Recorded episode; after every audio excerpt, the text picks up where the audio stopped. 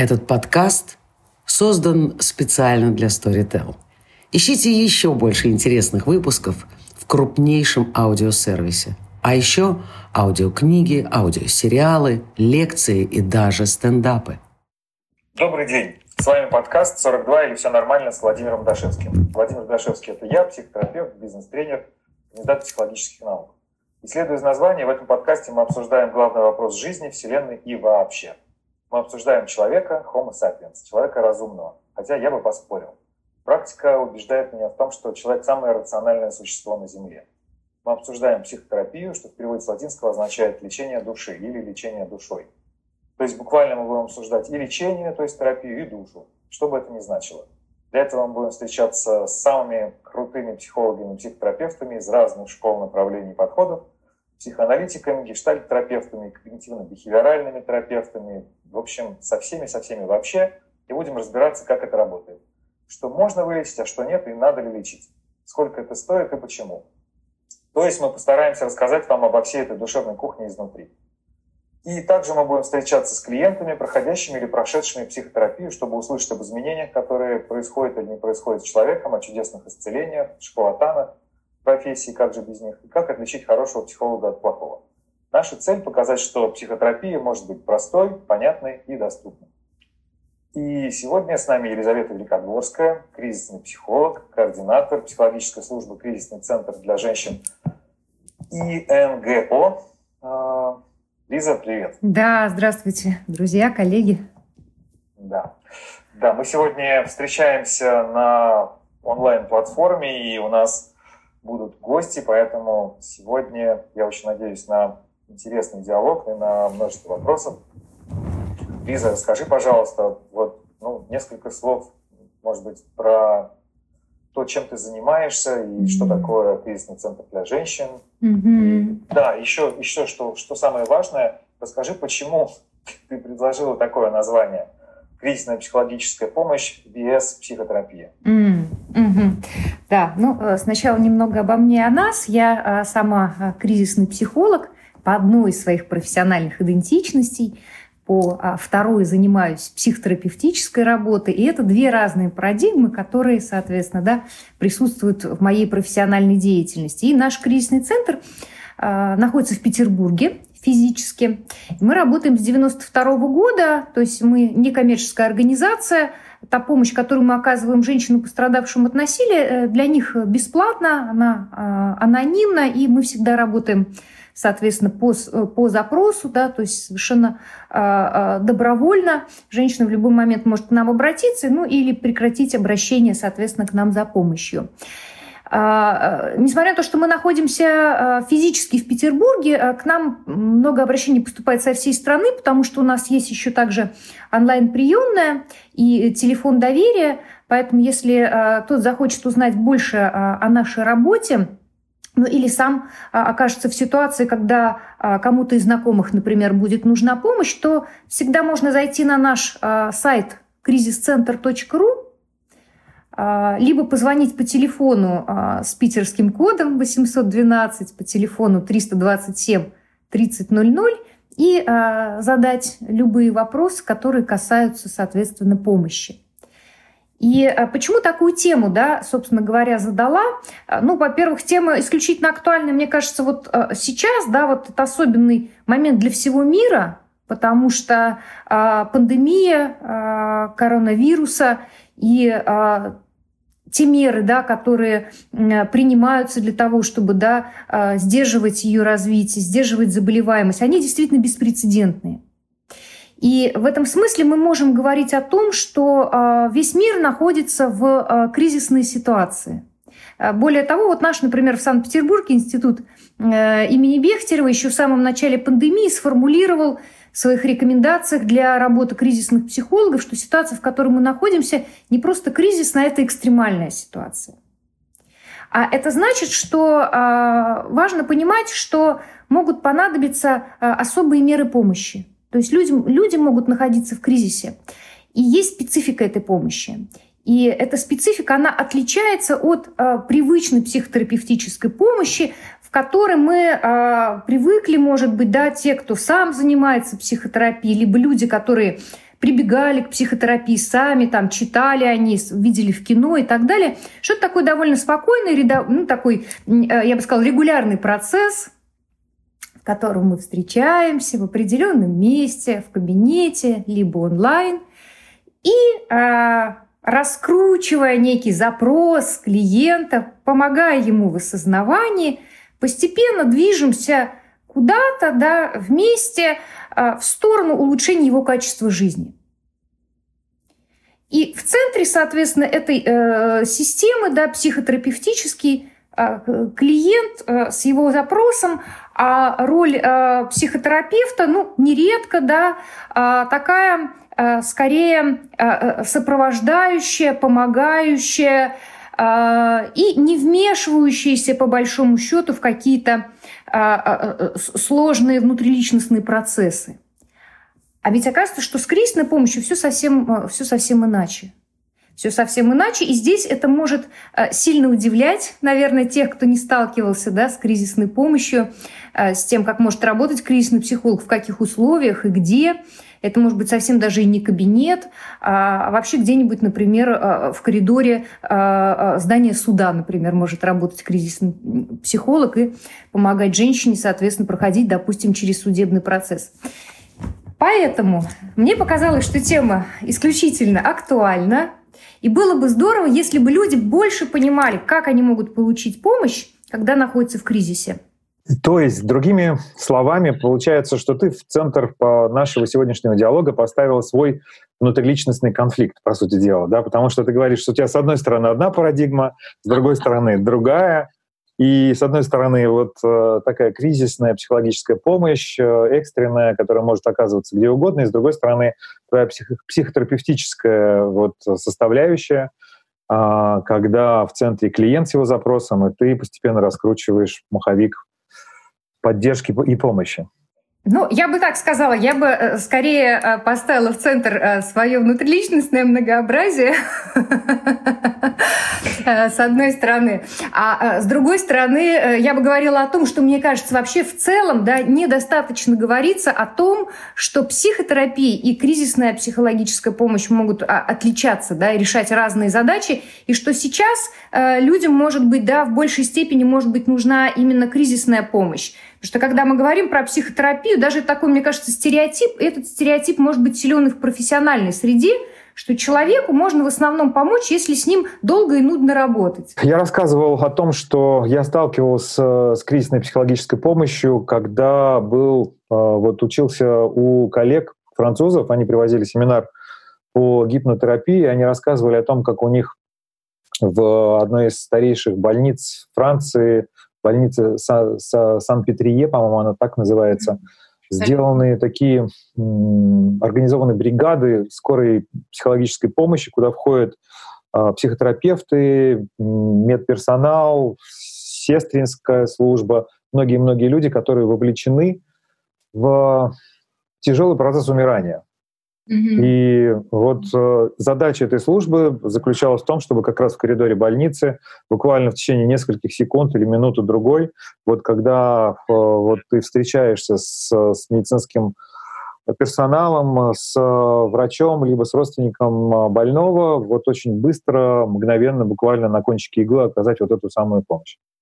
И я тогда был очень впечатлен подобной практикой. Мне казалось, что это вот э, ну, это очень круто, и знаешь, что какой-то такой э, ореол романтики в этом был, да, потому что ну, это правда очень непросто вот так мгновенно с, с, вот подстроиться, мгновенно сориентироваться и очень быстро оказать адресную помощь.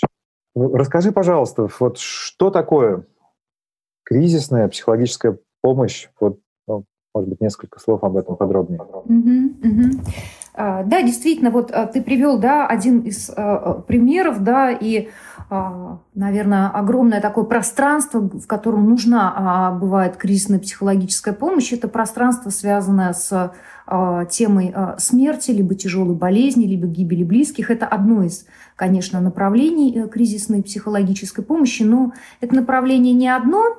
То есть, в принципе, здесь мы обращаемся к самому понятию кризис – Да?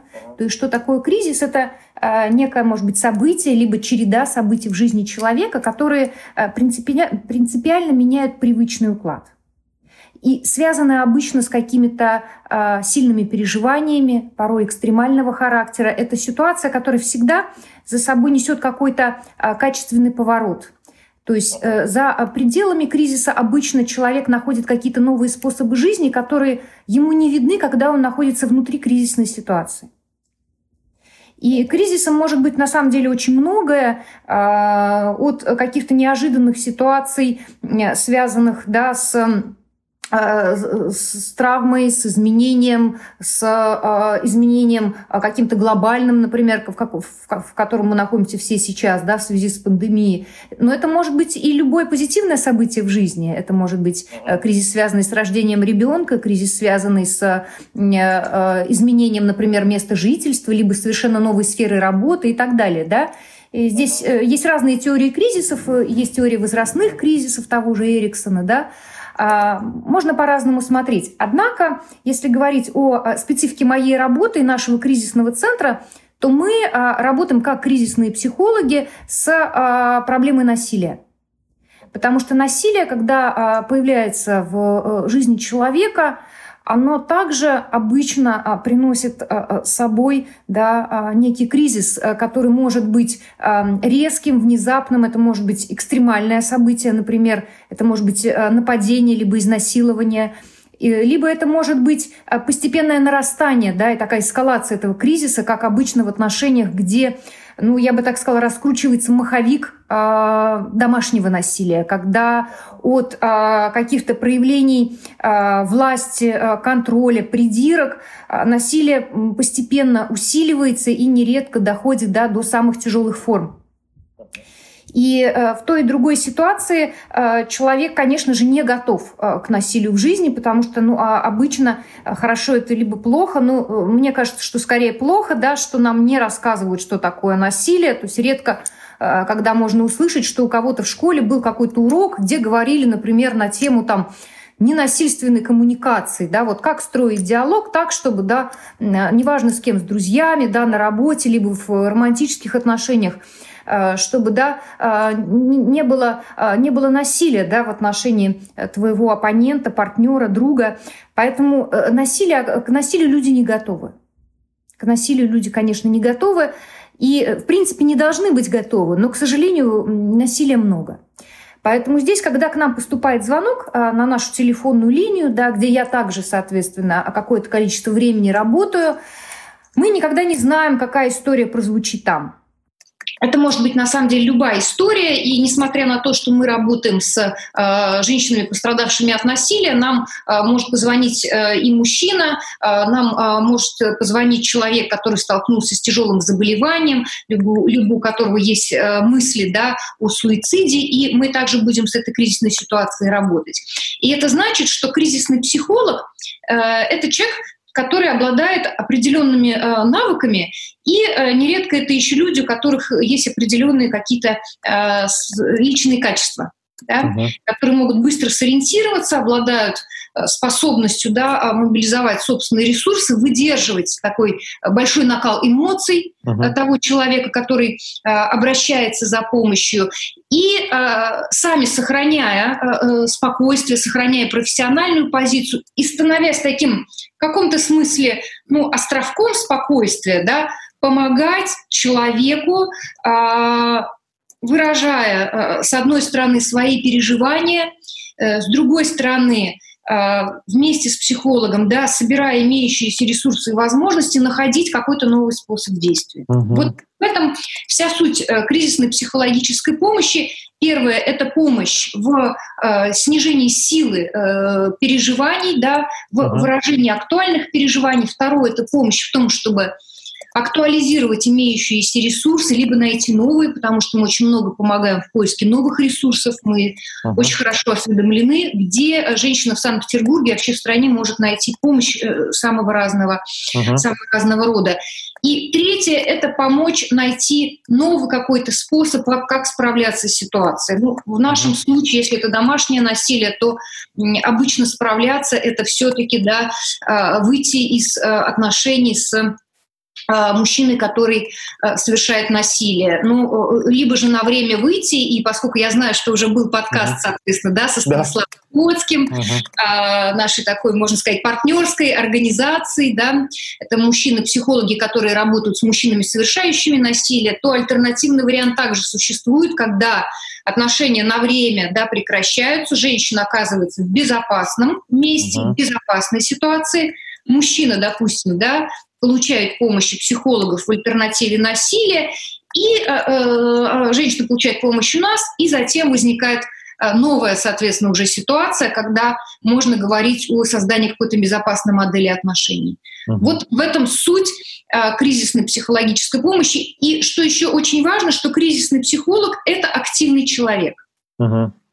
Вот в этом смысле это действительно это действительно другое, да, это может даже немного шокировать, потому что мы очень много обучаем психологов, у нас э, есть э, уже много лет программа стажировки, и здесь, может быть, кто-то, кто будет слушать, соответственно, подкасты с психологов, заинтересуется э, этой программой, вообще, в принципе, кризисной психологии, потому что не так-то просто, на самом деле, найти место, где можно изучать кризисную психологию на практике. Вы, мы одно из таких мест, Э, если попасть к нам на программу стажировки, заполнив анкету на сайте, пройдя собеседование, обучение и так далее. И вот нередко психологи, которые к нам, а, соответственно, попадают на эту программу и начинают обучаться, они а, так, в общем, удивляются сильно, а что так можно было, uh-huh. да? А что так можно было? А, например, мы, соответственно, да, можем вызвать полицию э, для клиентки, если мы понимаем, что человек находится в опасности, например, связь прервалась.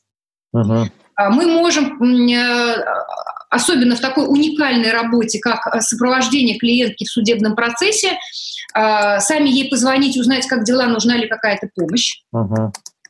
Мы можем активно предлагать психологическую помощь, разъясняя, для чего она нужна и что она может дать, uh-huh. что обычно да, в психотерапевтической работе психологи не делают это даже может иметь какую-то такую негативную коннотацию, что ну как же так, мы психологические услуги да, ну, не должны активно предлагать, что такое должна быть, э, такая должна быть внутренняя мотивация, внутренняя готовность человека к изменениям. Но в кризисе человеку, э, во-первых, э, его когнитивная сфера сужается, ему трудно находить угу, разные варианты. Угу. Да? А, и второе, когда мы говорим э, о ситуации насилия, мы всегда держим в голове, что это ситуация, в которой есть угроза здоровью и жизни человека. Угу. В этом смысле абсолютный приоритет для нас спасение жизни, угу. а потом все остальное. Даже решение этических дилемм. Вот так. Слушай, я себе представил вот э, такого э, мистера Вульфа. Вот если помнишь, в э, криминальном чтиве такой персонаж, когда э, два вот этих героя, один из которых Траволта, второй Сэмюэль Джексон, в общем, они, они, в общем, у них что-то произошло, они убили человека в, этой в машине, они и, и, и они в полной растерянности, это произошло случайно, не знают, что делать, и они прибегают к помощи мистера Вульфа. И вот мистер Вульф, он, значит, э, первое, что он делает, он помогает им в снижении переживаний. Что, помнишь, в самом начале он одному из них говорит, принеси, пожалуйста, кофе, да, и тот, э, они в шоке, в общем, там 40 минут. И, ну, ты помнишь эту историю, наверное. А, но факт тот, что я понимаю так, что кризисный психолог — это человек, который должен обладать ну, невероятным равновесием своим собственным. Когда вот э, обладая этим самым равновесием, а, можно удерживать человека в, ну, либо в каком-то горе, либо, может быть, прошедшим через серьезные испытания, через травмы, да, и иметь возможность еще активно направлять его, да, и активно помогать. А скажи, пожалуйста, вот как ты это в себе регулируешь, да, потому что, ну вот я, например, когда провожу тренинги, и через, мне требуется некоторое усилие для того, чтобы перестать быть тренером, например, у себя в кабинете психотерапевтическом, потому что периодически меня заносит, и мне, мне хочется вот начать что-нибудь тренировать, да, тот же. И, а, ну вот, э, как ты переключаешь вот эти сущности в себе? Ну, это как, а, а, вот как в схемотерапии есть идеи частей, режимов, да, неких таких субличностей, назовем это так, и а, а, одно с другим сосуществует. Да? Uh-huh. То есть здесь нет конфликта, есть многообразие, есть множественность нашей психики. Также может существовать и множественность ролей, но действительно я с тобой соглашусь, это ведь не так, не, не так просто. Да, это действительно не так просто. И, э, наверное, это э, как вообще в профессии, это постоянный какой-то путь рефлексии и, и, и саморазвития. И этот путь э, в развитии идентичности кризисного психолога, ну, в общем-то, вообще похож на профессиональный путь психолога. Очень важны, конечно, да, интервизии, у нас их много, uh-huh. у нас большая команда в кризисном центре, и мы друг друга поддерживаем, да, практически мы каждый день на связи в, в своем своем чате по разным ситуациям, да, по разным вопросам. Сейчас еще стали больше общаться в этот период, потому что мы как бы и ну, расширили спектр помощи. Мы сейчас а, помогаем и тем людям, которым нужна помощь просто в период пандемии, да, в связи с, с неопределенностью, с трудными переживаниями, потерей работы и так далее. Поэтому нам самим нужно больше ресурсов, мы друг друга очень поддерживаем. И, конечно, это супервизия. И, конечно, это постоянное развитие компетенций, и мы много взаимодействуем с разными другими службами города, города, чтобы понимать, что мы тоже не одни и что мы можем клиенткам предлагать. Uh-huh. Поэтому здесь э, нет простого а, а, ответа на этот вопрос, но, наверное, есть какая-то моя мотивация внутренняя, которая мне очень помогает. Все-таки э, моя работа в кризисном центре, она очень э, крепко да, связана с моими ценностями. И э, миссия нашего кризисного центра — это вообще борьба со всеми формами э, дискриминации, и одна из форм дискриминации — это насилие в отношении женщин. Uh-huh. И в этом смысле для меня эта работа — это отражение моих ценностей. Поэтому э, эта кризисная помощь это, ну, это что-то большее, наверное, чем э, просто работа. А что помогает еще, на самом деле, э, разделять да, психотерапевтическую идентичность и кризисную?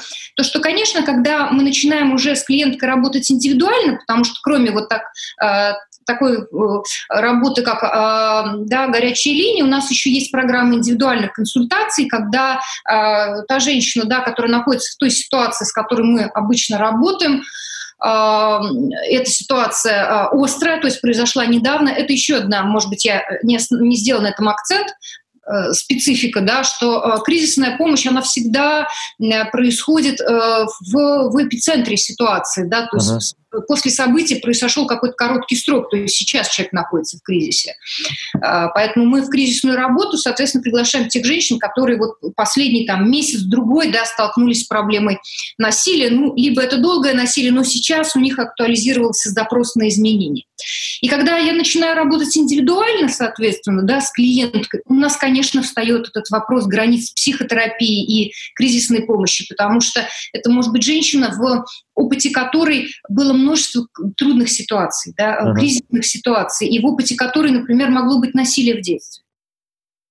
И она, конечно, начинает говорить об этих переживаниях, которые однозначно э, или с очень высокой вероятностью требуют достаточно глубокой, э, бережной, осторожной, постепенной, квалифицированной психотерапевтической работы, которую мы, как кризисный центр, э, предложить не можем. Uh-huh. И тогда я начинаю рассказывать, рассказывать и проводить такое, можно сказать, психообразование, что такое кризисная помощь и какие мы задачи можем решать. Мы вместе составляем этот план работы у нас. Uh-huh. При этом валидируя да, те э, запросы, которые есть, но не связанные с актуальной ситуацией, например, с э, проблемой насилия в детстве, предположим, да, рассказываю, как может выглядеть психотерапевтическая работа в принципе – мы говорим о том, что действительно это, может быть, внесло какой-то свой вклад в ее текущие переживания, но это то, с чем она может работать э, позднее, когда будет э, в безопасности. Сейчас наша задача помочь ей э, жить в безопасной ситуации, в отношениях, где нет насилия. Поэтому, когда ты снова и снова объясняешь другим людям вот эту разницу, вырабатываешь с ними совместный план, это очень сильно помогает да, внутри себя приобретать все большую ясность. Uh-huh. Скажи, пожалуйста, а можно ли, начав работать как кризисный психолог, ну вот с, э, с теми, кто поступает в ваш центр, кто обращается за помощью в ваш центр, потом, например, э, оказывает этому же человеку психотерапевтическую помощь? Ну, mm. Возникает ли здесь вот какой-то диссонанс в, в границах? Mm. Ну, скажем так, теоретически это возможно. А, обычно мы не практикуем а, такой подход, не говорим, что он исключен, uh-huh. да, потому что, в принципе, человек, э, многие из нас, многие из нашей команды работают э, в психотерапевтической модели также, да, uh-huh. в других организациях, э, практикуя частно, то эта ситуация не исключена. Я здесь больших проблем не вижу, потому что тут нужно, самое главное, что тут нужно, это ясность. То есть один контракт, в психологическом смысле контракт, uh-huh. должен быть закрыт для того, чтобы другой был открыт. Uh-huh. Отношения должны быть в одних ролях завершены ну, да. для того, чтобы могли начаться снова. Ну да. Ну, наверное, это действительно нужно обладать вот очень хорошей ясностью по отношению к своим собственным частям, да, потому что понимая точно, что когда ты перестаешь быть кризисным психологом, когда ты становишься терапевтом. Поэтому, наверное, да, вот должна быть, наверное, очень высокая степень дифференциации у специалиста, а, который может заниматься и кризисной психологией, и психотерапией. Вот, да, совершенно соглашусь. Я бы даже сказала, это такая ну, какая-то амбициозная в каком-то смысле задача, и mm-hmm. я ее сама так воспринимаю, как довольно амбициозную для себя. В какой-то момент осознав, вот глубоко осознав эту разницу, и э, мы еще много как кризисный центр, я лично взаимодействуем с нашей университетской средой, например, взаимодействуем с кафедрой психологии кризисных экстремальных ситуаций нашего государственного университета, и э, обсуждаем с людьми там, что такое кризисная помощь, что такое психотерапия, где вот проходят эти границы.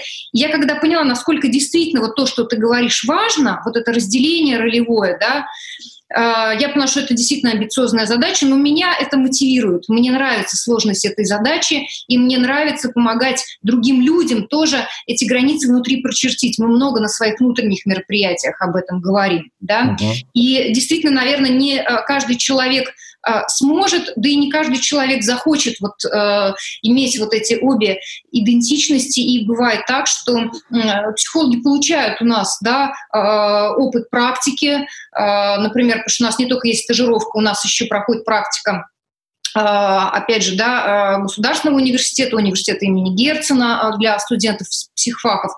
И получив, например, опыт практики, либо пройдя стажировку, человек понимает, что нет, он дальше не хотел бы развиваться, да, вот как кризисный психолог, ему интересней только психотерапия, например.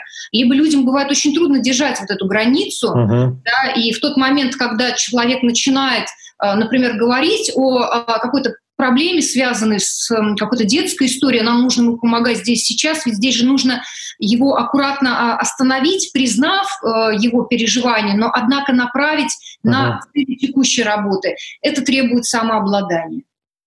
Это да, это правда. А, и знаешь, это так еще бывает, когда человек, например, подходит к травме детской, например, какой-то в там, на 50-й минуте сеанса. Такая задача тоже возникает иногда для того, чтобы его очень аккуратно свернуть, э, как запаковать это переживание и вернуться к нему потом через неделю. Да. Э, понятно. А расскажи, как ты пришла к этому, как у тебя вот родилась такая идея? Э, ну, я все-таки думаю, что а, мы в профессии, да, я сейчас так обобщаю, но в первую очередь, наверное, да, говоря про себя, э, ну, мы в профессии, я в профессии все равно, да, э, как-то э, связана, да, со своим всем предыдущим опытом, со своими какими-то личными характеристиками, со своими особенностями темперамента. И э, меня как-то вот сложные задачи просто э, э, мотивируют. Я, наверное, остро действительно чувствую э, жизнь э, тогда, когда э, сталкиваюсь с э, трудными э, жизненными ситуациями. И в своей жизни это так меня мобилизуют кризисы, и в жизни других людей. И э, я э, со многим в жизни сама сталкивалась с трудными жизненными ситуациями, и у меня есть личный опыт преодоления. Uh-huh. Э, я считаю, вдохновляющий опыт. Для меня это большой очень ресурс, э, мой личный опыт трансформации через кризисы. Uh-huh. И в этом смысле для меня это, кстати, очень тоже тоже важно для меня, когда к нам обращается э, женщина, и она не видит э, сейчас выхода, да, она находится э, в отчаянии. Э, но я обладаю какой-то внутренней э, верой в то, что э, постепенно, понемногу, э, с нашей помощью и с ее желанием что-то изменить, раз она нам позвонила, значит, оно есть, можно э, через эту ситуацию пройти. Да? Uh-huh. И эта ситуация может э, стать для нее каким-то э, каким-то ну, трансформирующим событием. Это не значит, что насилие это хорошо. Конечно же, мы так не говорим, насилие это ужасно. Однако человек может, пройдя через него, да, а, обрести какой-то э, новый путь в жизни. Поэтому э, мне нравится делиться вот этим э, вот это какой-то как, своей силы, может быть, личной, да. Uh-huh. Делиться это не значит рассказывать свою личную историю. Иногда это на невербальном уровне происходит. Я ну, просто да. верю в человеческие изменения, возможности да, а, жизни даже после самых трудных, трудных историй. Угу. А что в твоей жизни появилось раньше? Кризисная психология или терапия? А, ну, раньше появилась терапия, раньше появилась все-таки терапия, консультирование, скажем uh-huh. так. Да? психологическое консультирование а, появилось. Однако а, я просто училась у тех людей в Санкт-Петербурге, которые а, еще в 90-е годы развивали помощь, да, кризисную фактически, то есть людям, которые оказались э, в ситуации зависимости, люди, которые пострадали от, соответственно, насилия. Uh-huh. И поэтому как-то, да, сама школа так получилась, была связана с uh-huh. тематикой. Ну, я думаю, здесь много моих личностных особенностей. Ну да. Ну, расскажи, пожалуйста, как это работает? Как вот за очень короткое время э, сделать вот эти три шага, о которых ты говоришь, да, помочь в снижении силы переживаний, актуализировать ресурсы и выработать какой-то новый способ с, вот, справиться с ситуацией. Как, как, как это сделать быстро? А кому? Ну, как помочь э, тому человеку, который обратился за помощью. Mm. Mm-hmm. Как, ну, другими словами, я хочу сейчас э, попытаться вместе с тобой порассуждать на тему механизмов кризисной психологии. Как это работает? Mm-hmm. Mm-hmm. Ну, э, вообще, а, скажем так, есть, не, э, есть несколько моделей кризисной интервенции. То есть uh-huh. кризисная, в данном случае интервенция – это не та интервенция, а, которую да, мы знаем в психотерапии, когда интервенция uh-huh. – это отдельная какая-то техника, либо это фраза, либо какое-то единичное вмешательство. Когда мы говорим кризисная интервенция, мы имеем в виду модели работы. Uh-huh. Существует несколько моделей кризисной интервенции как модели работы. А, эти модели развиваются, они описаны, соответственно, в литературе, и кризисный психолог а, должен, владеть, собственно говоря, этими моделями, работать по определенному четкому алгоритму. А, этот алгоритм включает в себя определенные этапы работы. И первый этап работы — это, конечно, да, через эмпатическое слушание, понимая историю клиента, отражая чувства клиента, предлагая различные способы, доступные сейчас для выражения этих чувств, снизить э, эмоциональный накал. Uh-huh. Потому что пока э, эмоции, сильные эмоции являются доминантой, uh-huh. очень сложно говорить о каком-то выходе, да, очень сложно работать на когнитивном уровне. Поэтому первое, что мы делаем, мы помогаем человеку да, выразить чувства. И здесь, конечно, фундаментальный момент это, — это эмпатия потому что без, без построения контакта, даже вот в кризисной работе, да, э, у нас просто меньше времени на этот контакт. Вам нужно построить очень быстро, мгновенно практически. Да, мы должны, мы должны сразу войти в положение, скажем так. Мы Причем должны... это, это могло бы, это может быть и по телефону даже, да, вот ну, происходит. Э, да, э, да, это происходит э, обязательно по телефону, да, потому что звонков по телефону много. И, кстати говоря, мне кажется, такая тоже, такой тоже есть стереотип, что как будто бы вот телефонная психологическая помощь это что-то такое, ну, не совсем, не совсем психологическая помощь, как будто бы, да. Как-то, мне кажется, она порой незаслуженно, может быть, упрощается. Хотя вот по моему опыту это сложнейшая форма работы, потому что когда мы работаем по телефону, да, мы не видим человека, плюс связь в любой момент может прерваться, да, и э, вот здесь вот работать в этих условиях сложнее, однако э, через свой опыт могу сказать, что можно абсолютно полноценно э, консультировать и помогать через телефон. Это совершенно Под, Поддерживаю тебя на 100%. Сам сталкивался неоднократно с ситуациями, когда в скайпе или в зуме в последнее время пропадает картинка, остается аудиальный канал, и ты по нему продолжаешь работать. Да. Уж тем более, когда там у тебя клиент в, в каком-то там полутрансовом состоянии, и ты не можешь его просто так бросить и сказать, что ну давай, когда, вот, когда наладишь там связь, да, тогда и продолжим. Конечно же, можно и нужно, и необходимо работать. И аудиальный канал, он дает возможности и через э, интонации, через тембр голос, через рисунок пауз подстроиться и почувствовать состояние человека. Да, поэтому, э, возвращаясь к твоему вопросу, да, построение контакта, uh-huh. помощь э, в выражении чувств, и затем постепенное э, реструктурирование и собирание истории. Да? Uh-huh. Что происходит сейчас, какого рода помощь нужна, находитесь ли вы в безопасности, нужна ли сейчас медицинская помощь, нужна ли срочно полиция, э, с чем мы можем работать прямо сейчас. Да? Мы uh-huh. начинаем понимать, если человек сейчас находится в ситуации опасности, абсолютный приоритет обеспечения безопасности. Если сейчас человек находится в относительной безопасности, да, он у себя дома, рядом нет э, того человека, который проявлял насилие, тогда мы можем работать уже над каким-то э, планом безопасности, да, уже используя э, свои протоколы работы, алгоритмы. У нас просто есть на разные ситуации свои отработанные протоколы алгоритмы помогаем ему собрать те ресурсы, которые есть у самого человека, э, ресурсы, да, и, и, и э, в виде его каких-то активов, э, наличия места, где жить, каких-то накоплений, uh-huh. так и его внутрипсихические ресурсы и социальные ресурсы, если друзья, если знакомые, кто может поддержать. И, конечно, многие ресурсы мы можем как бы принести, условно говоря, с собой. То есть, во-первых, мы сами, это не просто человек, который отвечает на звонок, мы организация, которая помогает женщинам, всегда об этом говорим, что мы как организация будем вам помогать, чем можем. Uh-huh. И э, мы э, очень много знаем о том, какую помощь можно найти в городе, где можно найти врача, где, соответственно, можно найти как возможность получать там социальное пособие, где, например, в государственных структурах можно на время, да, заключив э, с ними, соответственно, соглашение, э, получить помощь э, с ребенком, например, где найти детского психолога бесплатно, где можно оставить ребенка на время, например, да, э, в таких вот ну, это называется стационары, но по сути это детские садики, да, и мы помогаем и добавляем вот те ресурсы, да, которых женщине не хватает, ну, насколько это в наших силах. И дальше разрабатываем с ней пошаговый план действий. Uh-huh. Уже тогда, когда она относительно, относительно эмоционально стабильна, когда уже есть понимание спектра ресурсов, мы можем вырабатывать план – этот план может включать и э, консультирование, продолжение консультирования uh-huh. дальше у нас в индивидуальной работе.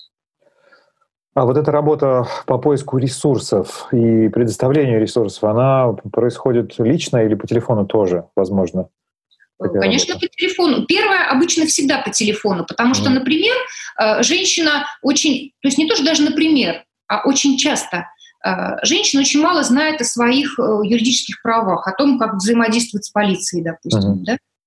И э, у нас э, на сайте э, есть целый такой большой блок, э, он называется э, сокращенно, да, это аббревиатура Полина.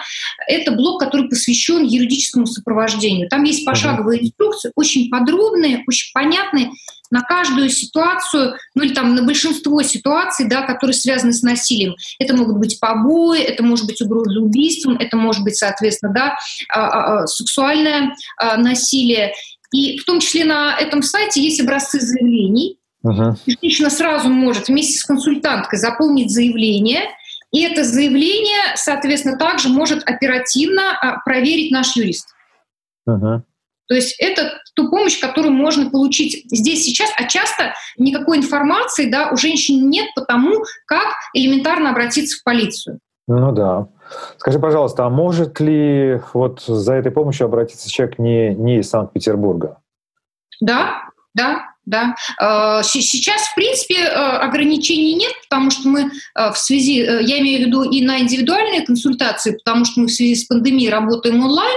Uh-huh. Единственное, что именно по индивидуальным консультациям, не по телефонам, да, а по той программе, которая включает в себя до пяти индивидуальных консультаций, мы, мы работаем с теми женщинами, да, которые пострадали от насилия, находятся сейчас в кризисной ситуации. Uh-huh. Есть вот такой у нас критерий, скажем так, включения в программу есть, а по телефону нам может позвонить э, любой человек из любой, более того, точки мира. И более того, за последнее время у нас были обращения вообще из разных стран, в том числе от женщин из Афганистана, которые находятся в ситуации насилия, русскоязычных, например, Обалдеть. да, или европейских стран. Угу. Это уже такая, можно сказать, рядовая практика.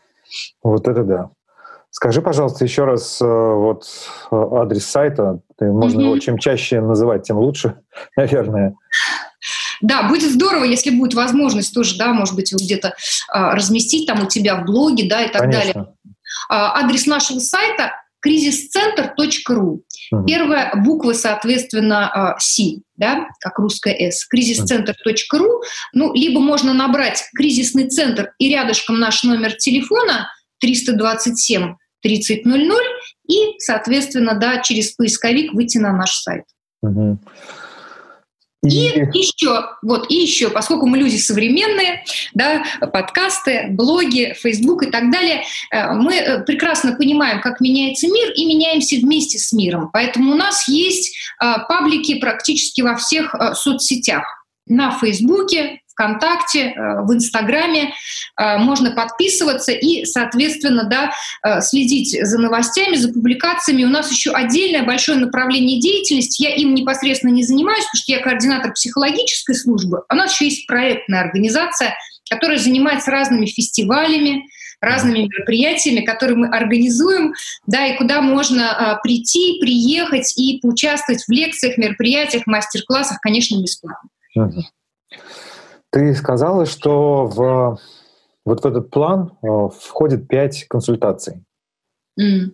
А, почему пять? Почему не шесть или там не четыре? И а, как ты говоришь, а, ну, чтобы попасть в эту программу, нужно находиться в ситуации насилия сейчас, да, вот в данный момент, да, и тогда а, есть шанс получить вот эту помощь. А, значит, в эту программу входит э, до пяти консультаций. До пяти. До пяти, да. А, это, конечно, цифра а, такая определенная эмпирическим путем. Угу. Ну, обычно кризисное консультирование краткосрочно. Угу. То есть это может быть там от одной до э, нескольких консультаций, ну, редко, когда там, оно превышает там 8-10 консультаций, потому что тогда это уже не кризисное консультирование. Ну, да. И редко в кризисном консультировании можно обойтись и одной консультацией. Поэтому 5 это максимум. Э, потому что бывает так, что достаточно одной-двух встреч, и у женщины уже есть там собственный план действий. А, э, если говорить об особых ситуациях, с которыми мы работаем, когда мы с помощью да, э, нашего нашего адвоката а, сопровождаем женщину в судебном процессе, связанном а, с э, делами о домашнем насилии, либо это сексуальное насилие, у нас нет ограничения вообще по количеству uh консультаций, тогда мы полностью сопровождаем ее в судебном процессе. А, и мы не говорим, что женщина прямо сейчас должна пострадать от насилия, чтобы да, обратиться к нам за помощью. Нам вообще любой человек может обратиться за помощью через телефон либо онлайн. Ну, да. Но чтобы наши психологи могли ответственно и квалифицированно а, работать, используя механизмы да, и модели, используя кризисные интервенции, угу. Ситуация да, должна быть кризисной, иначе просто мы не полезны как кризисные психологи. А кризисная ситуация, это значит, что что-то происходило в последние обычно ну, один, два, три месяца. Угу. Скажи, пожалуйста, что для тебя, как для кризисного психолога, является критерием ну, вот, результата твоей работы? Значительное улучшение в э, кризис, в э, значительное улучшение в том, как человек э, себя видит в кризисной ситуации и э, насколько он обретает механизмы, которые позволяют ему действовать и преодолевать беспомощность. Угу. Наверное, это, да. Э, ну и, конечно, облегчение состояния. Люди mm-hmm. достаточно ясно об этом говорят, как они себя чувствуют. В этом смысле это э, довольно благодарная работа, да, мы часто понимаем, что, что происходит, да, с э, клиенткой, насколько, да, ей становится легче, иногда это происходит быстро, иногда медленно, очень все индивидуально. Э, ну, у нас, опять же, нет э, цели, да, у нас нет цели э, чтобы каждая женщина, которая к нам обратилась, э, например, прекратила отношения да, с тем человеком, который ну да. насилие. Такой цели у нас нет. У нас есть цель помочь ей лучше понять происходящее в ее жизни и находить новые, новые механизмы да, в том, чтобы с ситуацией справляться. И вообще опыт кризисных центров, э, мировой опыт говорит, что Э, женщины, да, которые находятся в отношениях, в которых есть насилие, э, могут несколько раз пытаться выходить из этих отношений, то есть звучат там такие цифры 5-7 раз, они могут да, пытаться выйти, возвращаться снова, потому что мужчина нередко их возвращает, и потом уже да, в, как, какой-то из, из разов, безусловно, к сожалению, это, эти отношения остаются опасными, но вот это так, да, она находит в себе, да, силы и находит еще, может быть, больше ресурсов и помощи, чтобы выйти окончательно. В этом смысле наша дверь всегда открыта. Угу. Я сегодня только видел, ты а, опубликовала там принтскрин а, Гита Джейкоб, по-моему, да, в, в Фейсбуке. И Э, Хани Ван Гендерин. Ну, вот эта книжка э, про деструктивные схемы, да, про, про... И, собственно, они рекомендуют вот в ситуациях, связанных с, с потенциальным насилием, они рекомендуют выходить из этих ситуаций, да, вот вопрос, э, что такое план побега? Расскажи, пожалуйста. Mm. Ну, вообще, когда когда а, женщина а, находится в отношениях, в которых есть насилие, и живет особенно да, с человеком, который в отношении ее осуществляет насилие, она фактически перманентно находится в состоянии опасности, uh-huh. да, находится в ситуации риска.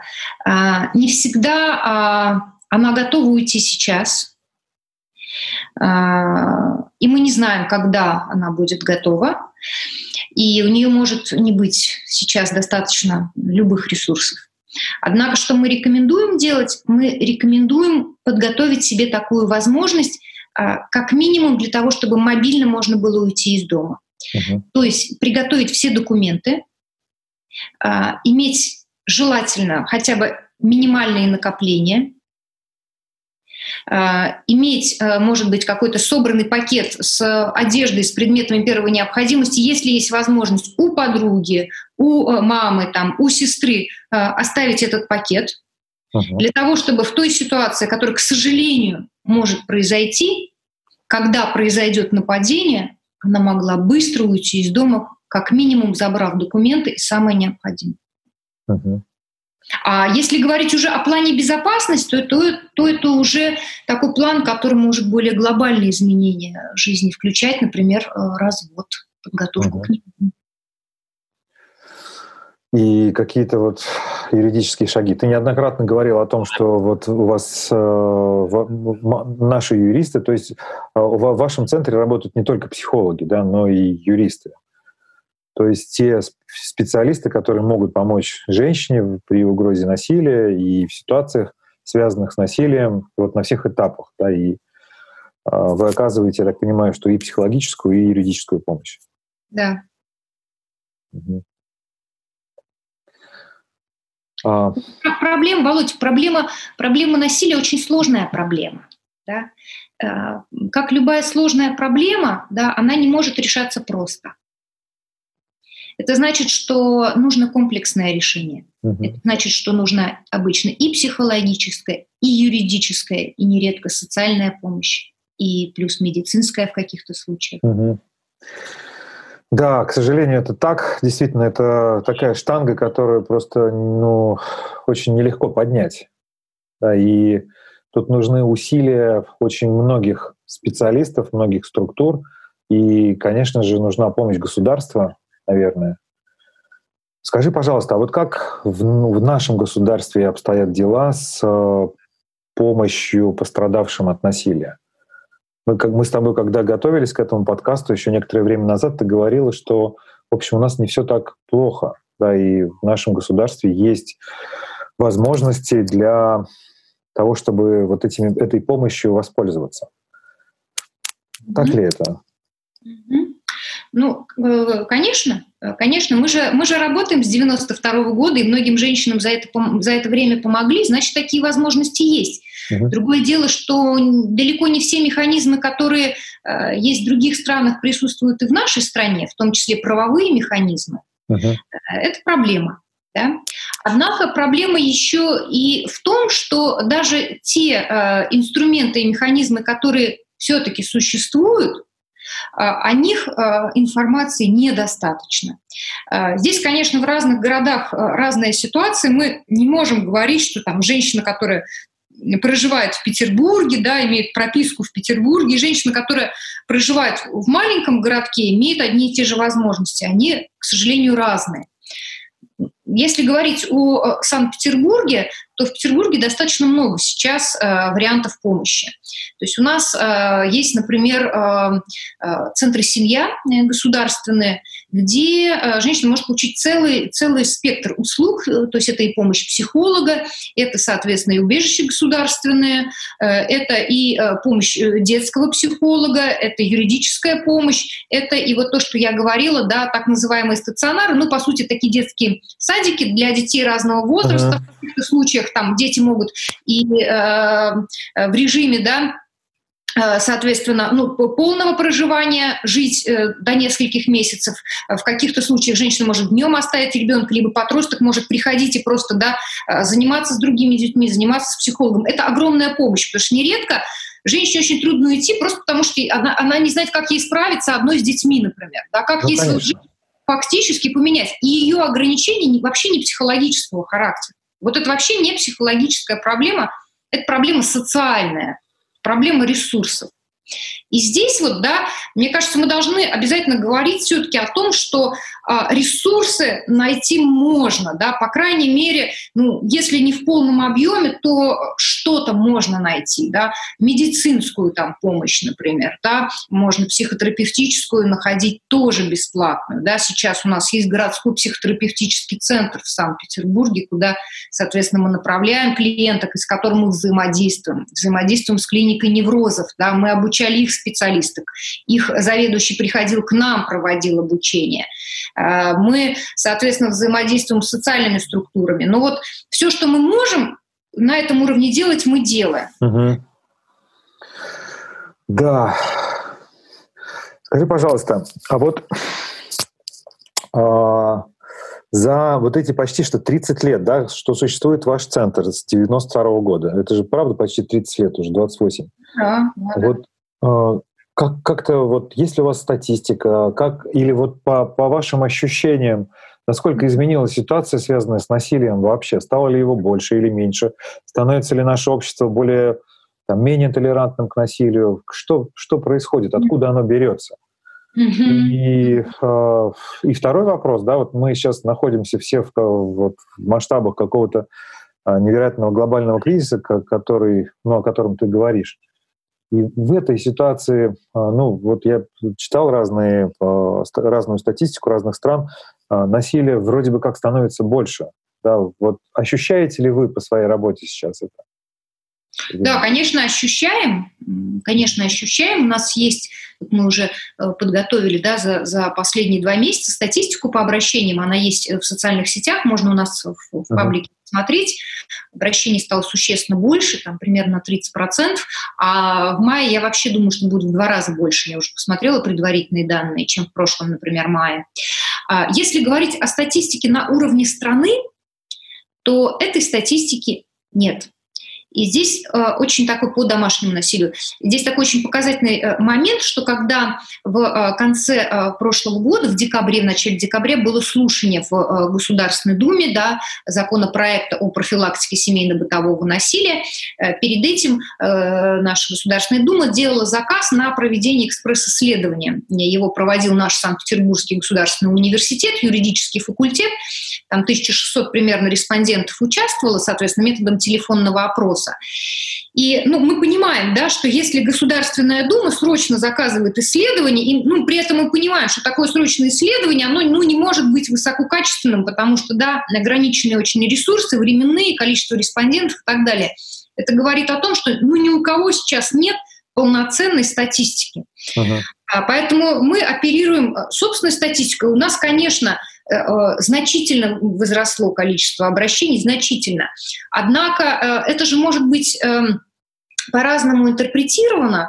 И одна из интерпретаций, что мы действительно проводим огромную просветительскую работу, и не только мы все-таки, да, и вот видишь, ты уже не первый подкаст посвящаешь, да, в том числе и проблеме насилия, потому что ну, наш да. разговор, да, со мной Конечно. как кризисологом из кризисного центра это разговор и о проблеме насилия и э, многие СМИ, да, и другие кризисные центры, и другие НКО, и в принципе э, такое феминистское движение, да, э, развивается в России, и многие многие женщины много делают для других женщин, да, чтобы помочь вообще узнавать, что такое насилие. Поэтому мы можем интерпретировать, что это количество а, обращений растет в том числе потому, что растет информированность о проблеме насилия, о возможности получать помощь. Но нам бы хотелось так думать, что, по крайней мере, какая-то часть вклада в эти растущие цифры связана с а, большей информированностью, доступностью помощи.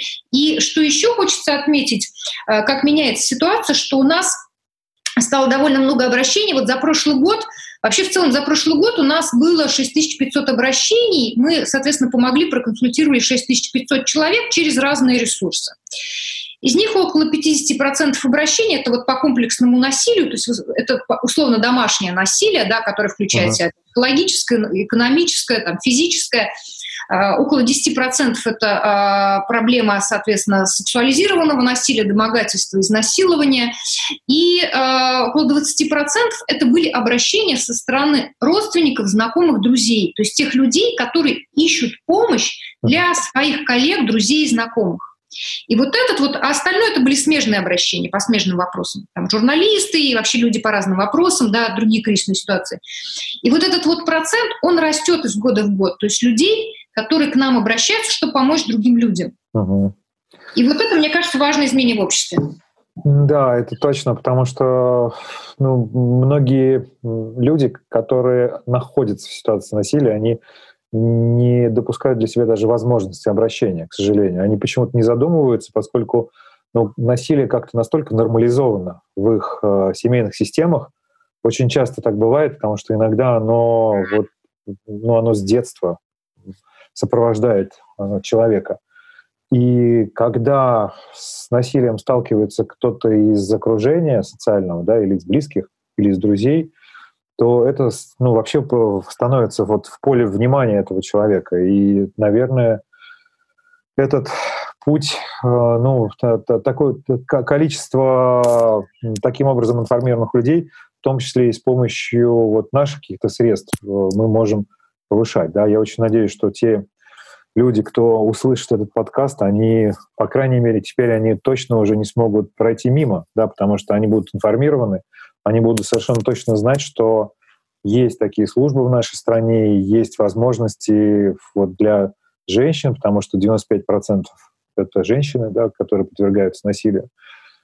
Mm-hmm. Есть, а, есть такое место, да, и есть место, куда можно прийти, где можно получить квалифицированную помощь. А, вот у меня почему-то такой вопрос созрел, я уж не знаю, насколько он уместен. В вашем центре есть мужчины? Да. Да, ну психолог, все психологи у нас женщины, это такая обычная практика, да, э, женских кризисных центров в мире, э, психологи женщины, а так э, наш пиар-специалист мужчина и журналисты есть, кто, соответственно, да, помогает нам с текстами, кто развивает наши смежные проекты, связанные, например, с помощью женщин, вовлеченных в проституцию. У нас отдельно есть сайт, отдельный проект по помощи женщинам, вовлеченным в проституцию, да, и вообще мы проводим исследования собственные, да, проблемы разных форм проституции, в том числе вебкам.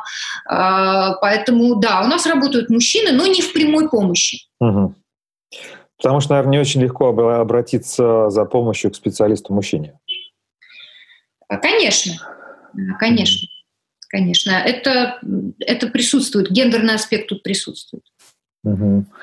Я недавно был, не знаю, уместно или нет, расскажу тебе в двух словах. Mm-hmm. Был на одном из семинаров э, вот по АФС, терапии, может быть, знаешь, а, Internal Family System. Тут, ну, тоже вот у нас она очень так э, как-то странно переведена в системная семейная психотерапия субличностей. И вот а, я был в, ну и как обычно сейчас в Zoom, когда нас mm-hmm. разделяют на учебные комнаты рандомно, и там нужно было делать какое-то упражнение, и там нам а, модератор говорит, ну кто хочет быть терапевтом, я вызвался, еще один парень вызвался. А, нет, не, не так было дело. Сначала выбрали клиента, и да, и клиентом была девушка. А потом мы вызвали с, с этим парнем двумя терапевтами, и вы, выяснилось, что она выбрала работу с, ну, там, с авторитарной фигурой определенной. И, и, понимаешь, для нее было таким шоком узнать, что ее терапевтами будут мужики, это было, а, ну, а, отдельное совершенно еще вот а, так, такое поле для нормализации. Я понимаю, насколько нелегко это может быть вашим клиентам, да, поэтому, наверное, это разумно, да, и логично. Ну, здесь э, просто вот э, действительно э, ну, базовая потребность человека, да, который столкнулся с насилием, это уже вот вне зависимости, наверное, от гендера, да, это потребность в безопасности, в обеспечении безопасности. А когда мы говорим все-таки, да, про гендерно обусловленное насилие, почему используем в том числе такой термин? Потому что э, насилие мужчин в отношении э, женщин имеет свою специфику, связанную с убеждениями этих, мужч...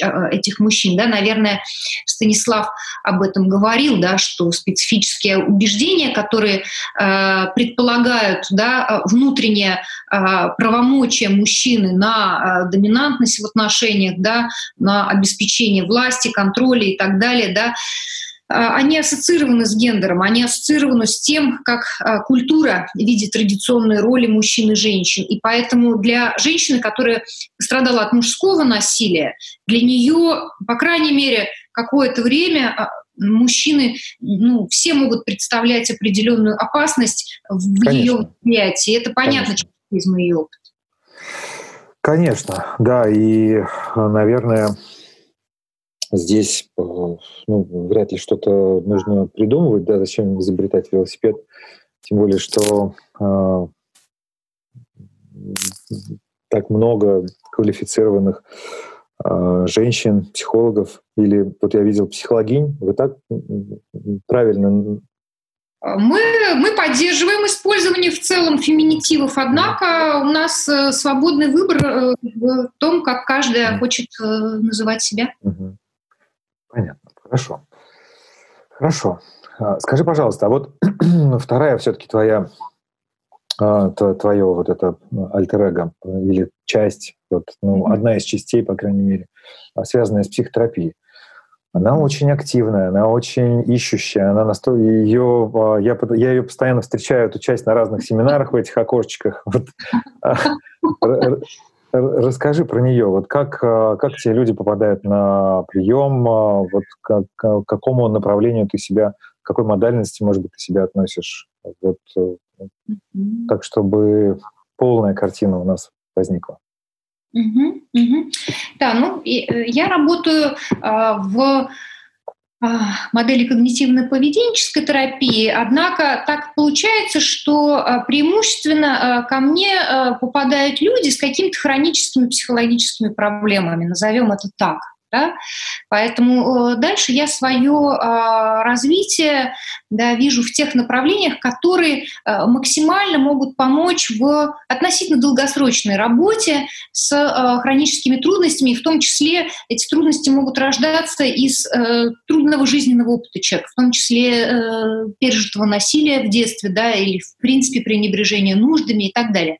Поэтому вот схема терапии сейчас ну, мне видится таким наиболее интересным и э, действительно ну, интегративным направлением, да, в которое mm-hmm. включает в себя и, и лучшее, что есть в классической когнитивно-поведенческой терапии, да, это направление выросло из семьи когнитивно-поведенческой терапии, но при этом включает в себя и идеи транзактного анализа, да, и, соответственно, техники гештальт-терапии, позволяет действительно работать с эмоциональным опытом человека. Mm-hmm потому что ну, я прекрасно знаю и как кризисный психолог, и вообще как, как, как психолог, да, что э, чувства, да, чувства, эмоции — это, в общем, такая канва, канва очень важная в нашей жизни, и когда эти эмоции, эти чувства очень-очень сильные, нам очень трудно оставаться да, в той зоне, в которой э, мы можем э, вести какую-то рациональную когнитивную работу. Uh-huh. Поэтому обязательно, мне кажется, лично для меня э, нужно обладать арсеналом да, подходов, техник, которые позволяют помогать людям, которые испытывают очень сильные трудные для них эмоции. Спасибо. Спасибо тебе большое. А как ты, как, как ты, какой путь выбрал ты, если в двух словах да? сейчас? У тебя просто огромный, огромный опыт профессиональный, жизненный. Слушай, ну ты знаешь, я вот, ну, я начал с э, эриксоновского гипноза, это была моя, мой, мой заход в психотерапию, э, был оттуда, но э, вот в последнее время это системная семейная терапия, вот это схемотерапия тоже, и АФС. Вот мне очень нравится этот э, подход и схемотерапия, да, я тоже вижу интегративный характер. И еще, что удивительно, вот схемотерапия, она очень здорово адаптирует э, специалистов из разных модальностей. Да, потому что мой опыт эриксонского гипноза и работы с трансовыми состояниями, он очень востребован в этом подходе. И плюс он, конечно же, что подкупает в нем, он дает очень хороший диагностический инструмент, да, когда ты очень быстро и достаточно подробно можешь увидеть ну, шкалирование проблемы. Да, в, в этом смысле меня, конечно, тоже подкупает этот метод. А, есть, конечно, у него и свои плюсы и минусы, как у любого, наверное, метода, но а, вот, как я понимаю, но а, и сталкиваясь, вот даже вот с, с, в работе с Аль, Альпа, например, да, мы с тобой вместе были на этом семинаре mm-hmm. недавно, мне кажется, что вот разные специалисты, не знаю, ты согласишься со мной или нет, из разных совершенно модальностей, но как будто бы, когда они достигают определенного уровня профессионализма, они очень похоже работают. Они работают как будто бы на, вот, э, на кончиках пальцев с теми сущностями, да, как, но они подходят к ним по-разному. Да, как, это может быть, э, не знаю, вот эта восходящая стрела Альпа или же вот э, у Шварца в ОФС там другие совершенно методы, но они тоже выходят на, на, на те же части, да, и на работу с, на, на тех же уровнях, э, вот, я не знаю, со, может быть, бессознательного даже, да, для того, чтобы помочь э, человеку. Поэтому я не знаю, правда, вот есть как, как э, э, для меня важен не метод, а, пожалуй, ну, любопытство к человеку, да, вот такое искреннее любопытство и возможность быть с ним вот сейчас, здесь, вот в том э, моменте терапии, в котором он находится, и, и интегрировать ну, разные знания из разных школ. Ну, действительно какой-то базис, да, тут, э, я бы сказала, мировоззренческий базис, mm-hmm. да, он все равно э, присутствует всегда в психотерапии, да, и, наверное, вот то любопытство, о котором ты говоришь, это тоже как какая-то э, какая-то база для развития эмпатии к человеку, да, Конечно. через любопытство. А, однако здесь ведь а, для того, чтобы стать э, маэстро, да, нужно сначала пройти определенную школу, да, чтобы выработать, может быть, собственный стиль, нужно пройти какую-то школу. И в этом смысле э, я считаю важным очень э, этапом и очень длительным этапом э, освоения Э, концептуальное да, того э, метода, в котором э, человек хочет развиваться. И этот этап, он может занять долгие годы и Правда. должен занять долгие годы, и э, тогда уже можно говорить вот о том уровне мастерства, мне кажется, который ты упоминаешь.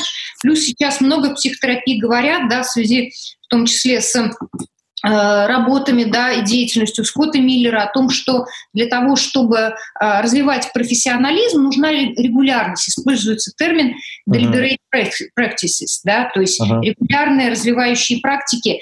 И эти регулярные развивающие практики, они э, в себя включают в том числе отработку навыков. Это вот, точно. Ну, да. ты знаешь, я, я вот сейчас вот э, начал брать и, э, уроки игры на флейте. я понимаю очень хорошо, что, что, что такое тренировать навыки каждый день, потому что ну, пальцы, они просто не гнутся в, в какой-то момент времени, и их нужно тренировать каждую секунду. Вот точно так же, мне кажется, в голове психотерапевта есть точно такие же пальцы, которые нужно как гаммы да, каждый день, а, вот, и, и с концептуализациями, и с вот с определенным а, ну, какой, каким-то клиническим багажом, на который необходимо опереться, и только после этого, ну, наверное, действительно возможно работа на уровне того же самого Альпа. А, да. Совершенно с тобой согласен, абсолютно, абсолютно точно. А, как, как, при, как приятно быть в мире согласия. Да, это, это правда. Несмотря на то, что в названии нашего, нашего с тобой сегодня подкаста стоит э, две буквы VS, да, тем не менее, мне кажется, что мир и согласие — это э, то, что присутствует. Э, уважаемые друзья, да, те, кто с нами сейчас, да, я вижу тут и Рита, привет, Рита, и Са, Саня еще с нами, вот э, если у вас есть какие-то вопросы, то добро пожаловать. Можно голосом, можно э, текстом. Э, пожалуйста, задавайте, пишите. А пока вы пишете, у меня вот есть тоже вопрос. А, это традиционный вопрос. Я задаю в каждом выпуске с подкаста несколько вопросов, которые, мне кажется, очень характеризуют как и модальность, в которой работает специалист, так и самого специалиста. Да, вопросы Короткие, но не непростые, если ты позволишь. Давай а, попробуем. Давай. Что такое человек?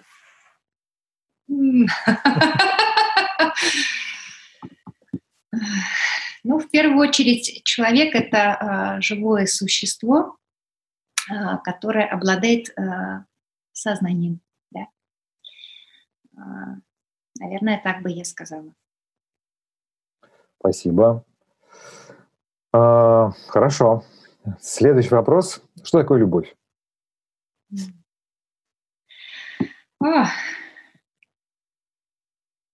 Не обязательно отвечать коротко, можно как, как угодно, да, и это очень сложный вопрос, и я думаю, что а, само задавание этого а, вопроса в течение жизни очень а, многое может дать э, человеку, обладающему, как живому существу, обладающему сознанием. Да, да, Поэтому. Мой, мой ответ на этот вопрос, он меняется в течение жизни. Вот. Я думаю, что э, любовь это, э, это такая интегральная на самом деле характеристика. Она включает в себя и чувства, она включает в себя и действия, она включает в себя какие-то выборы да, и что, что мне кажется еще очень важным, что мы можем никогда не договориться друг с другом, да, а, о том, что такое а, а, любовь, да, то есть для одного человека это будет одно, а для другого человека это будет совсем другое. И вот здесь вот эта наша человеческая часть, которая позволяет, да, принимать вот это вот многообразие. Для меня часть моей, наверное, любви, да, которую я в себе хочу развивать в самом широком смысле. Uh-huh. Спасибо. Да. Это, правда, очень непростой вопрос. И вот я а, сколько лет я его задаю и себе, и многим другим людям, э, у меня не появилось ни, а, никакой ясности, если, если честно. Но само по себе задавание этого вопроса, оно очень интересно. И как mm себе, так и, в общем, другим людям. Я знаешь, у меня есть даже вот такой э, очень длинный документальный фильм, который мы снимаем с моим э, оператором. Мы начали его снимать в 2011 году, когда начались вот всевозможные митинги у нас тут здесь в Москве на Сахарова, э, на чистых прудах. Мы подходили к людям на улице и спрашивали, что вы думаете про любовь. Это был такой, знаешь, аналог фильма «Калика. Любить». В общем, может, если ты видела. И отвечая на этот вопрос, ну, во-первых, человек менялся мгновенно, его вышибало из привычных шаблонов, а во-вторых, ну вот если посмотреть э, вот в динамике ответов, ну, как будто бы фиксируется время, в котором мы живем. Мы отвечаем на этот вопрос таким образом, как, может быть, мы, находясь в неком потоке, да, который мы сейчас э, находимся. Uh, у меня еще есть пару вопросов, но пока я еще хотел бы задать вот вопросы от наших гостей, которые сейчас появились. Uh, Сергей спрашивает, по вашему мнению, не поздно ли начинать путь в профессию психолога в 38 лет? Нормально. Нормально. Мы в счастливое время живем. А, в том смысле, что действительно продолжительность жизни существенно выросла да, на Земле, особенно да, а, в западных странах. Да. И это значит, что мы совершенно не обязаны всю свою жизнь посвятить одной профессии. Это значит, что мы можем в середине жизни, в условной середине жизни, э, принять решение пробовать что-то новое. Это правда. Я позволю себе тоже ответить на этот вопрос. Mm-hmm. А, вот мне кажется, что это вопрос гибкости пальцев. Если, если ну, а, применительно к флейте, да, то применительно к профессии психолога это тоже, если есть а, вот, ну, какие-то базовые предпосылки, связанные с, ну, с каким-то эмоциональным интеллектом, да, с, с той же самой эмпатией, да, про которую Лиза говорит, если есть определенная чувствительность да, к а, другим людям и любопытство, то мне кажется, что 38 лет — это отличный возраст, потому что уже ну, структура личности сформирована и, возможно, даже прожиты многие кризисы, и есть опыт, на который можно опираться для того, чтобы помогать другим, потому что опыт необходим, да, свой собственный личный опыт и проживание кризисов. Вот. Лиза не даст соврать. А, ну, кстати, да, это отвечая еще на, на твой вопрос, э, вот эти 20 лет в психотерапии, они очень разные мои были, очень разные. И те 20 лет тогда, когда я э, начинал, когда мне было 30, mm-hmm. но могу сказать, что, ну, я не знаю, ну, на, наверное, к тому себе я бы сейчас не обратился за помощью. Возможно. Но в общем, это тоже хорошо, потому что для каждого клиента, наверное, подходит свой какой-то терапевт и своего возраста тоже в том, в том числе. И тогда, Рит, я сейчас позволю продолжить э, вопросом Сергея, а потом твой задам. А, Сергей еще спрашивает, обращаются ли мужчины в ваш центр? Э, да, да, обращаются. Ну, преимущественно не э, по вопросу э, насилия в отношении них, хотя Такие запросы бывают, но редкие. А в основном потому, как э, помочь э, коллеге или это сестра, да, или ну, кто-то из окружения, кто в помощи нуждается. Да, спасибо. И напоминаю, да, вот Элиза уже говорила о том, что есть такой центр, который называется «Альтернатива насилию», да, и там работают мужчины-психологи, и они работают очень много с авторами насилия, и это тоже замечательная возможность, которой еще не так давно не было, а, с тем, чтобы можно было бы а, поработать с собой, да, если вы как раз тот человек, которому нужна помощь. Потому что авторам насилия нужна точно такая же помощь, как и, а, собственно, жертвам насилия. Вот. И я думаю, что тоже достаточно легко в Яндексе или Гугле набрать э, альтернативу насилию, и вы найдете все реквизиты необходимые. А, Рита спрашивает, возраст женщин, которые чаще всего обращаются? Очень, а, очень разный, на самом деле, возраст, но в основном, наверное, в среднем, а, я сейчас не точные данные статистические говорю, да, все-таки, а так по ощущениям, что прям другой такой статистики нет. Ну, наверное, в среднем это женщины за, э, за 30 с одним ребенком, либо двумя детьми, кто ну, уже какое-то время находится в отношениях, где есть насилие. Но бывает очень по-разному. И совсем юные девушки обращаются, и э, женщины, которые да, находятся на пенсии, и насилие продолжается. Дети, дети разъехались, у детей свои семьи, а насилие в отношении женщин по-прежнему есть, и порой она принимает решение об изменениях э, уже там, когда ей за 60, и это уже пенсионный возраст. Угу. И случаи есть, да. А национальный состав? Ну, разные, разные, разные люди. Э, отдельно, отдельно, отдельная трудность, да, отдельная такая, э, наверное, специфика, да, работы это женщины с Кавказа, потому что там большая специфика культуральная.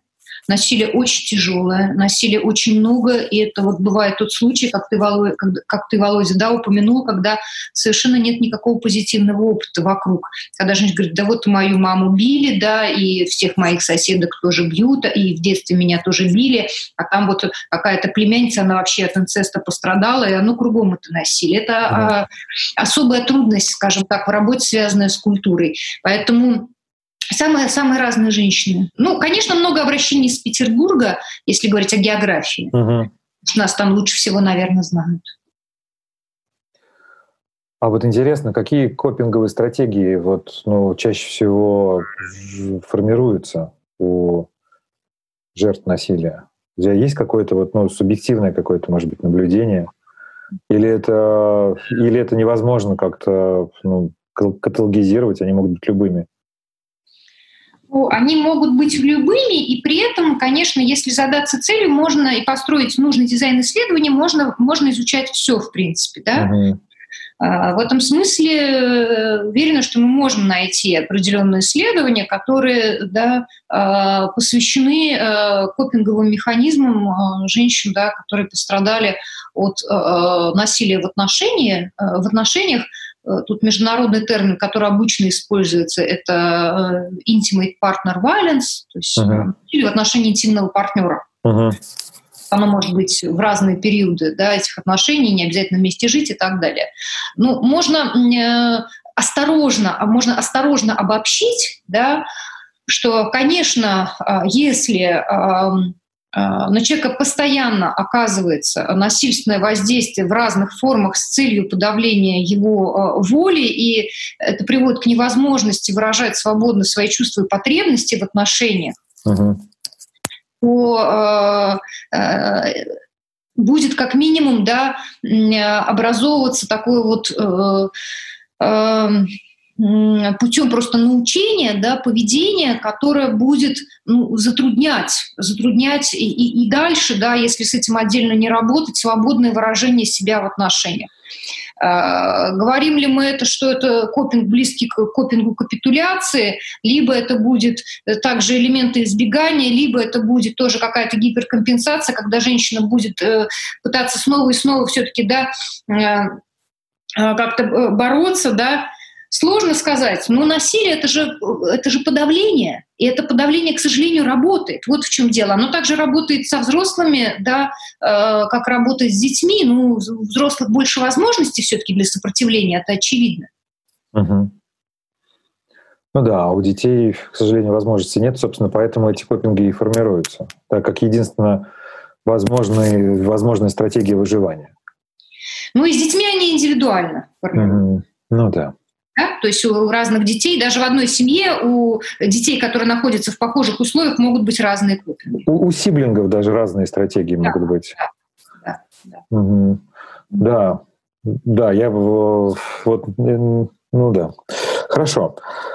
Спасибо тебе большое. Это такой, скорее, у меня включилось любопытство теоретического какого-то характера. Скажи, пожалуйста, вот еще два у меня коротких вопроса. Что такое психическое здоровье? Ну, мне, мне нравятся те а, а, определения, да, которые, а, мне кажется, близки, близки к, к языку схемотерапии, да, когда а, все-таки а, в центре темы психического здоровья стоят а, эмоциональные потребности человека. И uh-huh. когда э, человек э, обладает да, э, достаточными внутренними возможностями для того, чтобы осознавать свои потребности и находить творческим образом здоровые способы их удовлетворения и при этом уважает потребности другого человека, мне кажется, это хороший идеал такой, uh-huh. к которому можно стремиться. Да, класс, здорово. Ну, а, в... ну это такая боуновская дифференциация получается а, высокого уровня. Но в этой модели очень важной, мне кажется, является все-таки потребность в формировании э, привязанности, которая с нами остается до конца угу. жизни. Угу. В этом смысле способность взаимодействовать с другим, открываться и является тоже да, для меня, по крайней мере, таким элементом а, психического а, здоровья, способствовать взаимодействию, взаимодействию с другим на таких а, достаточно глубок, глубоких уровнях. Спасибо. Спасибо тебе большое за ответ. А, у меня вот есть еще один вопрос, а еще один вопрос. Из коротких вопросов последний вопрос. Вот э, что такое Бог? Что такое Бог? Да, Бог. Все, что угодно. Все, что угодно. Спасибо. За, спасибо за короткий ответ. Хорошо, когда он добрый. Да, хорошо, когда он добрый. Это правда. Ну, э, его можно придумать же. Ну, да? можно выбрать. И такой вопрос, как вы заботитесь о себе, вот находясь в кризисном центре, как вы э, вот профилактируете выгорание свое, как вы спасаетесь сами, как вы выживаете в вот в таком очень адреналиновом режиме. Угу. Ну, здесь, конечно, сам формат организации очень сильно нам помогает. Э, и у нас э, в команде вот э, очень долго люди работают. То есть у нас есть две специалистки, кто там больше 15 лет работает, кто-то 7, кто-то 5, там, да, и так далее. А, потому что мы не работаем в режиме 5 дней в неделю, да, по 8 часов. У нас гибкий график, и у нас обычно люди работают, да, один-два дня в неделю на телефоне доверия именно, да, то есть это самые интенсивные смены, это самые такие трудные условия, когда телефон может звонить постоянно, и это может быть иногда такие дни, когда один был звонок э, по насилию, один связанный с суицидом, еще что-то по инцесту, например, это очень бывает, иногда трудные дни, но их немного. В этом смысле, да, сравнивая нас с, например, э, мы НКО, да, сравнивая с государственными структурами, мы в совсем другой ситуации находимся. Ну и, конечно, здесь э, очень помогает э, то, что у, у всей команды во многом все-таки близкие ценности. То есть, когда мы приглашаем, например, на стажировку психологов, которые э, отправляют нам анкеты, у нас значительная часть нашего собеседования посвящена э, теме ценностей. Угу. Потому что когда человек работает в организации с близкими ценностями, это мощнейшая профилактика выгорания. Недавно, кстати, была замечательная статья э, Сьюзен Симпсон с авторами как раз, да, э, Сьюзен Симпсон, наверное, ты знаешь, да, такая известная схемотерапевтка, посвященная проблеме выгорания э, в организациях, теме этики и выгорания. И она тоже там писала о том, что один из очень важных элементов — это чтобы не было ценностного конфликта. Uh-huh. Ну и, конечно, какие-то такие уже э, общеприменимые вещи, как баланс, да, баланс э, работы, баланс отдыха, э, использование ну, у каждой каких-то э, своих инструментов. Мы недавно делали фестиваль «Супергероинь», и мы у наших э, психологинь спрашивали, какие у кого суперсилы, которые помогают. А, соответственно, справляться, и делали даже такую фотогалерею да, с суперсилами а, наших психологинь, и у каждой это что-то свое, у кого-то общение, танцы, прогулки, да, и, и семья, и так далее. Э, самые, самые разные штуки, что ли, да, люди используют. Мне кажется, что действительно важно, э, это осознавать, что э, может нам помогать. Вот именно эта осознанность, которая дает возможность практиковать, опять же, вернусь к языку схемотерапии, что-то, что позволяет побыть в режиме счастливого ребенка. Угу. А что тебе помогает? Потому что на работе мы здоровые взрослые. Ну, конечно, конечно, конечно. Что тебе помогает э, включать этот режим? О, я живу в восхитительном городе, в Санкт-Петербурге, который я безумно люблю. Поэтому у меня а, такой есть доступный способ. Сейчас он меньше доступен из а, ситуации, да, но тем не менее обычно-то он доступен. Я одеваю а, удобные кроссовки, либо кеды, приезжаю в центр, вставляю машину, покупаю какой-нибудь любимый кофе, либо мороженое, если летнее время, и иду, куда глаза глядят. А, в прогулке что очень важно? А, в прогулке не должно быть цели. То есть, когда мы идем из точки А в точку Б, это не прогулка. Да? Прогулка для меня это когда мы идем просто вот куда ведет сердце.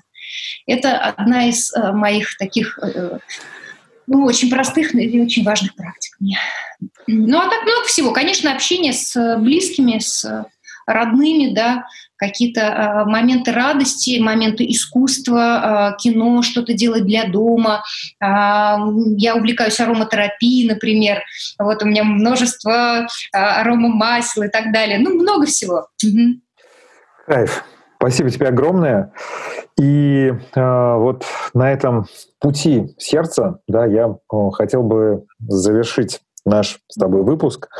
Мы с тобой уже полтора часа в эфире. И я тебе невероятно благодарен за очень содержательную и очень такую какую-то э, насыщенную беседу. Скажи, пожалуйста, вот есть ли что-то, что ты хотела бы вот сказать, э, может быть, тем женщинам, которые нас слушают сейчас, может быть, есть что-то, о чем я тебя не спросил, и вот что-то осталось. Скажи, пожалуйста. Ну, во-первых, я а, благодарна тебе за приглашение и за такой э, теплый разговор, э, который да, а, хотелось продолжать.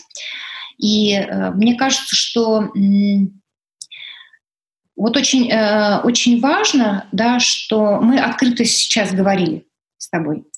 И я, наверное, хочу а, тоже а, самое а, пожелать э, всем, всем людям, которые чувствуют, что им может быть а, нужна помощь, и особенно, особенно женщинам, которые либо оказались в отношениях, где есть насилие, либо они, может быть, задумываются, что то, что происходит в отношениях, это насилие. Насилие развивается э, в тишине, оно развивается в изоляции.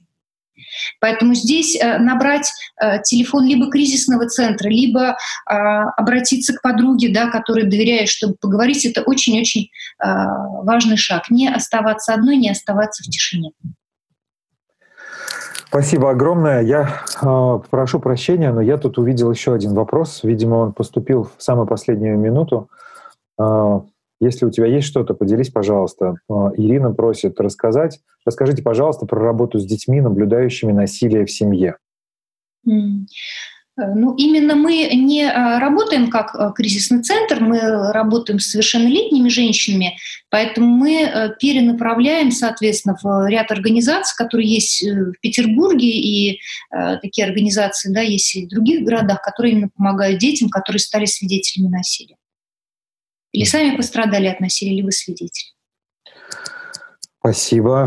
Ну и тут э, к благодарностям присоединяется и Сергей. Вот он тут пишет э, «Спасибо, Владимир Елизавета», да, и Рита. Спасибо огромное, друзья, за то, что вы были с нами, за то, что вы нас слушали, задавали свои вопросы и создавали вот эту тоже очень теплую атмосферу. Спасибо большое и увидимся, услышимся в э, подкасте который называется «42» или «Все нормально» с Владимиром Дашевским. Вы дослушали до конца и хотите послушать еще? Просто зайдите в Storytel и слушайте без рекламы и без ограничений все, что пожелаете. Слушайте. Будьте умнее.